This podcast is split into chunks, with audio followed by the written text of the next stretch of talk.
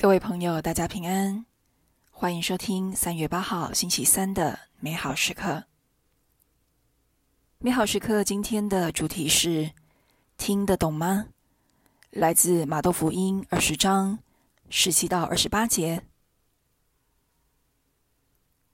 耶稣上耶路撒冷去，暗暗把十二个门徒带到一边，在路上对他们说：“看。”我们上耶路撒冷去，人子要被交于司祭和经师，他们要定他的死罪，并且要把他交给外邦人戏弄、鞭打、钉死。但第三天他要复活。那时，载伯德儿子的母亲同自己的儿子前来叩拜耶稣，请求他一件事。耶稣对他说。你要什么？他回答说：“你叫我的这两个儿子，在你王国内，一个坐在你的右边，一个坐在你的左边。”耶稣回答说：“你们不知道你们所求的是什么？你们能饮我将要饮的爵吗？”他们说：“我们能。”耶稣对他们说：“我的爵你们固然要饮。”但坐在右边或左边，不是我可以给的，而是我父给谁预备了，就给谁。那十个听了，就恼怒他们两兄弟。耶稣叫过他们来说：“你们知道，外邦人有首长主宰他们，有大臣管辖他们，在你们中间却不可这样。谁若愿意在你们中成为大的，就当作你们的仆役；谁若愿意在你们中为首，就当作你们的奴仆。就如人子来，不是受服侍，而是服侍人，并交出自己的生命，为大众做赎价。有效的沟通是从聆听开始。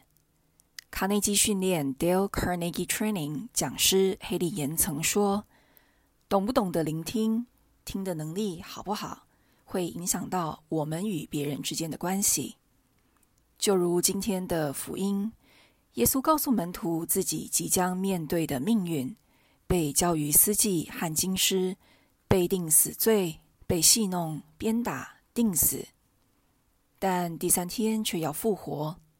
他跟门徒透露自己的担忧，但门徒有听没有懂。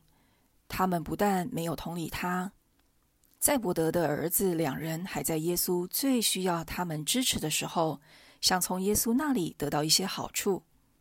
同样的，其他十位门徒在乎的也是自己的利益将被威胁。门徒们都把焦点放在自己身上，聆听自己的欲望和需要，却听不到耶稣的需求。在那时候，他们虽然和耶稣很靠近，但却和耶稣的状况很疏远。